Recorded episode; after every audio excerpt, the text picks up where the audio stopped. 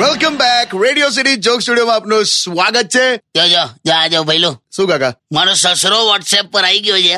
મને મેસેજ કરે છે. કેમ છો જમાઈ રાજ આજે ઘેર આવજો કે. ક્યાં વાત હે? જવાના? હોતું હશે. એવો કોચરો છે ને મને જેને ગમતો જ નહીં સાચું કહી દઉં. એવું કેવું કાકા? એનું ઘર એટલું ગંદુ રાખે છે ને એના ઘરમાં ઉંદેડા ચંપલ પહેરીને ફરે બોલ. હોતું અને એવો કંજૂસ માણસ છે. એના તો ટીવીના રિમોટમાં એક જ બટન છે ઓન અને ઓફ અને એની માનસિકતા તું જો વચ્ચે એમના ઘેરે ગયેલો તો એમણે પહેલા દાળ ભાત ખાધા પછી ગાજરનો હલવો ખાધો અને પછી પાછા દાળ ભાત ખાધા. એવું કેવું? મને નવાઈ લાગી. મેં કહું આ કેવું આવું ખાવ છો તો મને કે જુઓ જમાઈ રાજ અત્યારે વાતાવરણ એવું છે ને કે લોકો બીમાર પડ્યા કરે છે.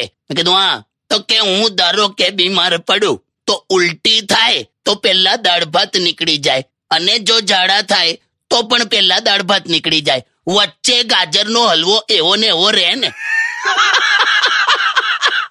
આવા- માનસિકતાનો માણસ છે તું જવા દેલા તું ગીત વગાડ.